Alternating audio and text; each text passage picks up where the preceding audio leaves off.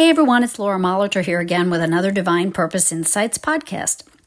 I'm your host of this weekly program and Divine Purpose coach and spiritual activist. You can find out more about me and what I do at beingfreenow.com. You can subscribe to this podcast and please feel free to share if you like what you hear. Well, I hope that everyone had a blessed Thanksgiving. If you celebrate it, I love the holiday and its theme of gratitude.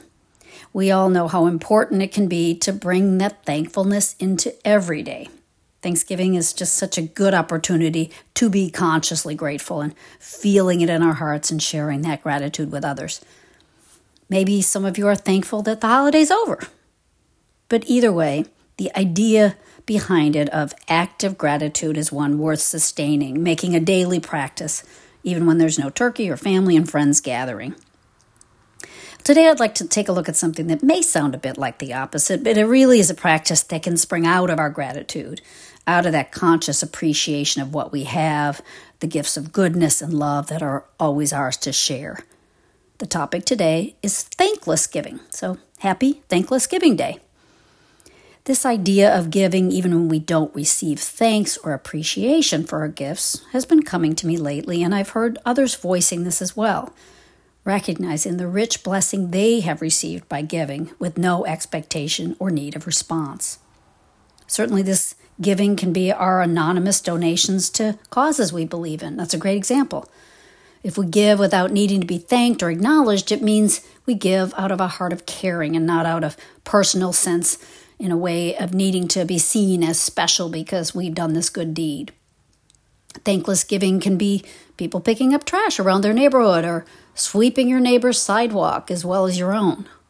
These simple tasks show that we have something to offer, and doing it can feel very natural to us, but it can also feel really good to do it. Some things don't take a lot of effort, but some of them do. And often the ones that take the most effort are the ones that require something of us that is deeper. They likely require a sacrifice of a way of thinking that we have justified. They require us giving to those who are not our neighbors in spirit. They require us giving to those who we believe are not on our side, who we feel like maybe are our enemies, who may not treat us right, or who we find we have differences with.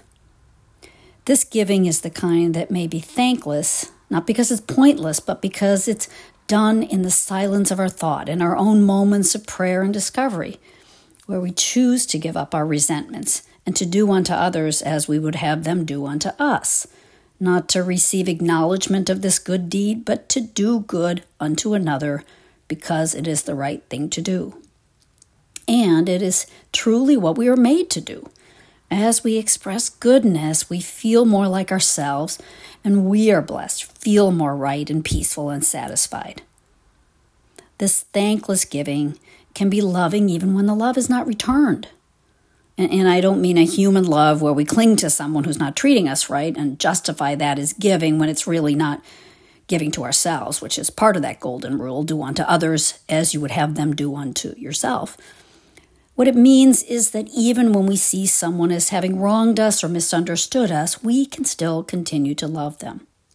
We may not reunite with them, we may not even interact with them, but we can choose to love them not to repair a relationship and get something from them, but just because the act of loving is wonderful. We don't have to love what they've done, but we love their soul. And this love, this selfless love that comes from God, has a power in it. It restores us and it can reach other hearts and mend them as well. We can extend the gift of love and respect and understanding to another through our acts, even if we have no expectation of their return of those qualities and stay firm on the goodness in the act. Let it resonate with us, not with a sense of pride of self, but with a sense that we've done what is right and that it feels so much better to love than to carry a grudge. Someone recently quoted Nelson Mandela, and it says so well what I've been thinking about and trying to share here. Resentment is like drinking poison and then hoping it will kill your enemies. Forgiveness is giving, it is giving a gift to oneself. It may be thankless, but it is healing. And then it is us who can give gratitude, be thankful to God for this antidote to the poison of any lack of love in our hearts toward anyone, including any lack of love towards ourselves. Mandela also said, Forgiveness liberates the soul, it removes fear. Removing fear, liberating our souls is a wonderful thing. And giving in small or large ways without needing thanks or an audience or more followers on social media can really free the soul if we let that need for acknowledgement go.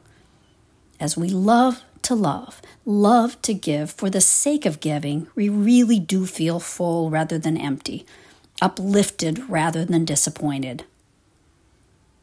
You know, I'm sure you are all doing more thankless giving than you even realize you're doing, and I'm here to say thank you. I love the love and inspiration you're bringing to the world, even when it isn't acknowledged openly to you. I hope this has been helpful, and I hope that you enjoy the rest of your holiday weekend if you celebrate it. If you have any questions or want to talk more, don't hesitate to contact me at lauramolitor at gmail.com. Thanks so much for listening, and we'll see you next week.